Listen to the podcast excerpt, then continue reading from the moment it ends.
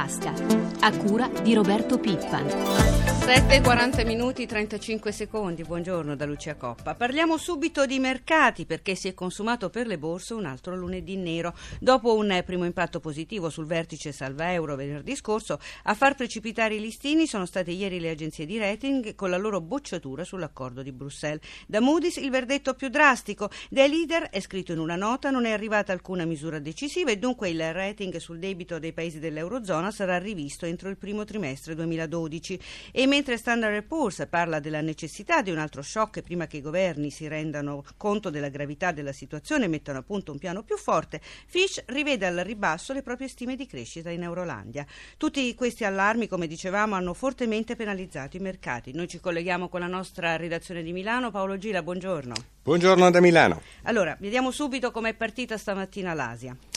La, eh, I mercati asiatici si apprestano a chiudere con eh, un calo superiore al punto percentuale, Tokyo cede l'1,17%, Hong Kong l'1,13%, Shanghai arretra dell'1,72%. Ricordiamo la giornata di ieri e oltretutto Piazza Affari è stata la peggiore. Sì, il Fuzzi Mib a Milano ha lasciato sul terreno il 3,79%, ma anche Francoforte ha perso oltre 3 punti percentuali, il 3,36%, Londra ha segnato un calo dell'1,83%, Parigi del 2,61%. E ieri sera è stata una giornata negativa anche per Wall Street che ha risentito delle tensioni, il Dow Jones meno 1,34, il Nasdaq meno 1,49. E anche lo spread ha avuto un'altra giornata difficile. Una giornata nervosa con eh, rapidi cambiamenti, lo spread è infatti salito a 472 punti base, poi è sceso a 459 e questa mattina riparte da 454. E stamattina per quanto riguarda i mercati cosa si prevede? Si prevede un'apertura in leggero ribasso per tutti i listini europei, anche per Milano che è vista in calo in avvio di contrattazioni dello 0,20-0,30%. Con un flash l'euro? L'euro è poco sotto quota 1,32 contro dollaro e il petrolio è intorno ai 98 dollari il barile. Grazie a Paolo Gila. Slitta mercoledì mattina la Prodi in aula alla Camera della manovra che doveva arrivare oggi. Intanto va avanti la protesta dei sindacati che ieri hanno scioperato per tre ore con presidi in tutta Italia. Il 19 sarà poi la volta del pubblico impiego. Noi abbiamo in linea il segretario confederale della UIL Paolo Pirani. Pirani, buongiorno. Buongiorno a voi. Senta Pirani, intanto sullo sciopero di ieri del 19 le farei sentire subito quello che ha dichiarato il ministro dello sviluppo economico e delle infrastrutture Corrado Passera. Dobbiamo prendere delle decisioni e delle misure che sono necessarie per il nostro Paese e non sempre si può trovare il massimo consenso su tutto. Ecco, che ne pensa? Beh, il massimo consenso è un eufemismo. Mi pare che questa manovra crei tensione sociale e ad allarghi le disuguaglianze di questo Paese, senza dare certezza che servirà sia a salvare l'euro ma soprattutto a salvare il Paese. Sul fronte pensioni arrivano comunque delle novità dal Ministro del Welfare, eh, le modifiche che riguardano l'indicizzazione sulle pensioni stanno arrivando, ha detto Elsa Fornero, questo è un fatto positivo. Sicuramente un fatto positivo anche se molto minimale, si parla di pensioni molto basse in una situazione in cui l'inflazione è arrivata al 3% e quindi non saranno in ogni caso coperte dall'aumento del costo della vita.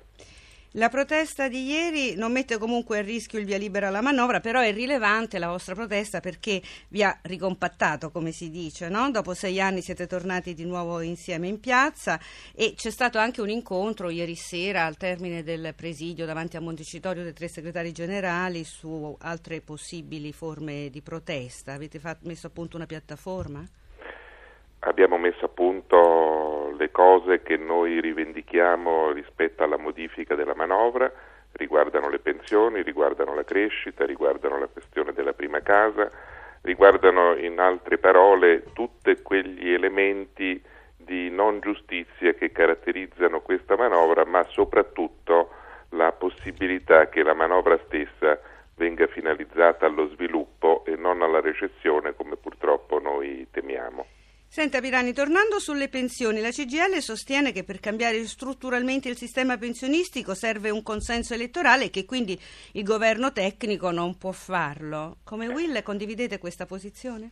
Ma soprattutto occorre il consenso sociale, non si può pensare di modificare così radicalmente la vita delle persone eh, senza avere un coinvolgimento delle organizzazioni che rappresentano le persone stesse eh, si rischia di fare delle manovre che vanno bene sulla carta ma eh, possono creare delle pesanti fratture sociali di cui questo Paese non ha bisogno.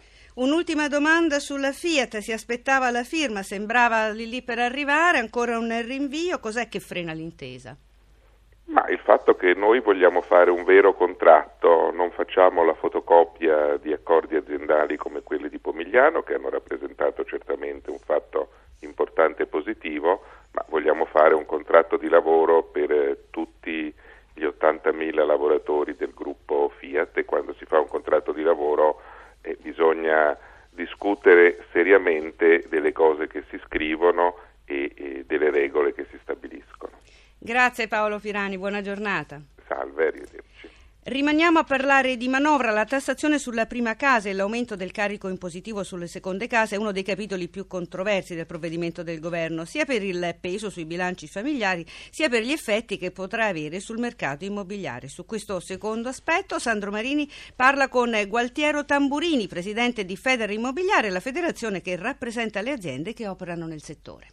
Professor Tamburini, un'imposizione così onerosa potrà condizionare la compravendita delle case? Ma guardi, il peso se noi ripartiamo l'importo complessivo, eh, per esempio i 3 miliardi e 8 di imposta sulla prima casa, per il numero di case, che sono 33 milioni, e viene un'imposta di 120 euro per casa, allora non è che sia una cosa enorme, è vero che questa è una media, ma non è esagerata rispetto ai valori sui quali si va a calcolare, soprattutto sui valori effettivi. Il problema è che diciamo, è una media, poi le differenze possono essere molto forti perché ci sono città per esempio in cui gli estimi sono alti o quasi in linea col valore di mercato, altre invece dove sono bassi, quindi c'è soprattutto un problema di equità perché essendo così sbilanciato il sistema fiscale non corretto rispetto ai valori effettivi, poi l'aliquota in alcuni casi incide troppo, in altri possiamo dire anche poco. La casa potrà continuare ad essere un bene rifugio? Ma guardi, la casa casa anche questi frangenti di difficoltà economica è vero che sono calate molto le compravendite, ma continua a esercitare appieno questo ruolo. D'altronde lo testimonia la storia della casa in generale nel mondo, in particolare in Italia, dove la casa si rivaluta, protegge dall'inflazione, diversifica eh, l'investimento delle famiglie e non solo delle famiglie. Quindi questo ruolo continuerà certamente a esercitarlo. Il problema è che diciamo, ci sia un equilibrio complessivo, diciamo, un'equità complessiva nella distribuzione del carico fiscale. L'Italia alla ricerca di risorse per salvarsi dalla recessione, eppure sono oltre 150 miliardi che i nostri connazionali hanno depositato in conti svizzeri. L'Europa è però divisa e indecisa sulla linea da tenere con Berna. Dopo la firma di Londra e Berlino, che si sono accordate separatamente, il ministro Giarda due giorni fa ha annunciato in Parlamento che l'Italia al momento rinuncerà a cercare un accordo con la Svizzera sui soldi fuggiti a nord delle Alpi. Ma perché l'Italia non firma? Aspetta ancora l'Europa? Sentiamo cosa risponde il tributarista Raffaele Raffaello Lupi alla nostra Gelsomina Testa si dice che non funzioni, veramente quando si hanno le idee confuse su qualche cosa si dice sempre che è contraria all'Unione Europea. Questo è stato il commento ufficiale del perché non è stato fatto. A me sembra che non ci fossero particolari motivi di contrarietà all'Unione Europea di accordi di questo tipo, anche se bisogna vedere come funzionano effettivamente. Ma qual è l'origine della controversia? Se non sbaglio è una convenzione con l'Ocse. Eh, ma questo non ci impedisce invece di fare accordi bilaterali con eh, paesi che ci anticipano una serie di risorse importanti perché la Svizzera ci metterebbe i soldi se non aderisco colpiscono i risparmiatori che hanno i soldi in Svizzera e sono tedeschi o inglesi,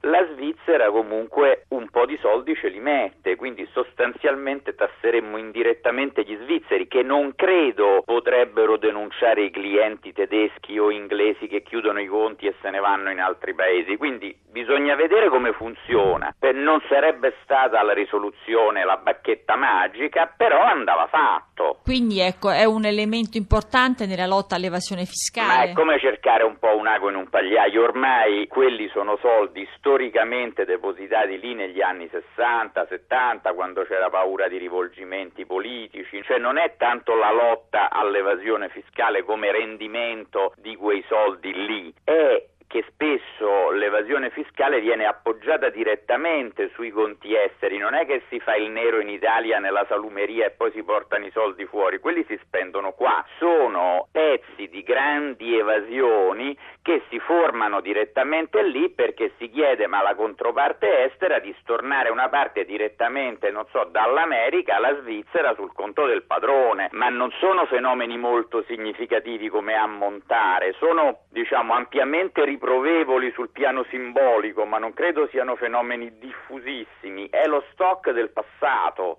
che pesa, cioè i soldi del nonno, probabilmente.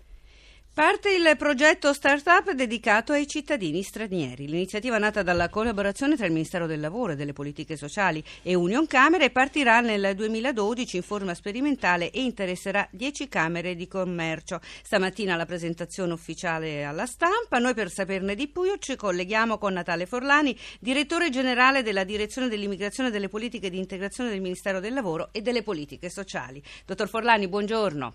Buongiorno.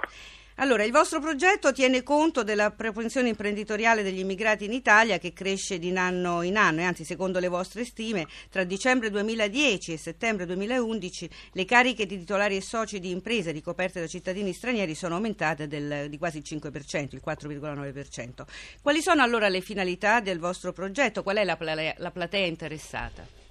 Beh, il contributo degli immigrati anche alla crescita delle imprese è diventato significativo c'è la necessità di migliorare la qualità e di dare l'opportunità a questa platea di cittadini stranieri che non hanno cittadinanza ancora italiana ma che sono ormai inseriti nella nostra nazione di eh, accedere anche a dei provvedimenti già disponibili, già finanziati non solo dallo Stato, dalle regioni, soprattutto per chi perde il lavoro e può eh, far crescere un lavoro autonomo o una piccola impresa e eh, allargare e migliorare la qualità di queste imprese che mm, notoriamente si tendono ad andare inizialmente degli immigrati nel commercio, nell'edilizia, nelle, nelle piccole realtà del lavoro autonomo.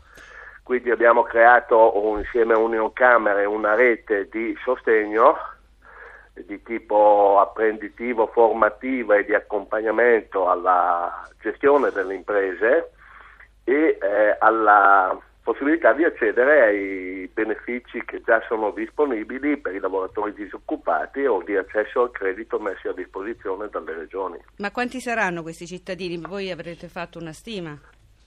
Chi sarà Il coinvolto? Il progetto prevede una, um, eh, la promozione di 400 imprese.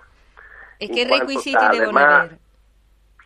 Mi scusi, che requisiti devono avere questi cittadini stranieri? Devono essere immigrati presenti nel, con permessi di soggiorno regolare nel territorio nazionale da almeno sei mesi, quindi con, una, eh, con la possibilità di eh, reinserirsi in condizioni regolari di autorizzazione dello Stato italiano. I termini per partecipare?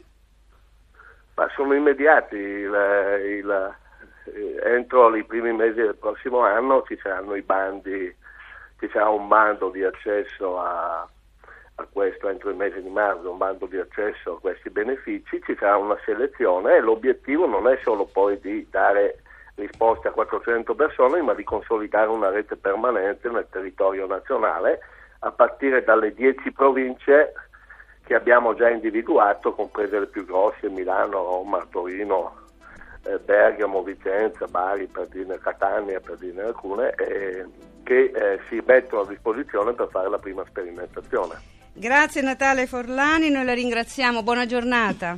Buona giornata a voi. Prima di salutarci, la ricordiamo l'appuntamento con i mercati, la nostra rubrica Questione di Borsa, subito dopo il GR1 delle 10 per porre domande agli esperti. Si può chiamare dalle 8.30 alle 9, il numero verde è 800 555 941. Ringraziamo Francesca Librandi per l'assistenza al programma. La pagina economica si ferma qui e torna prima di tutto con Piero Plastina. Da Lucia Coppa a tutti voi l'augurio di una buona giornata. Appuntamento a domani.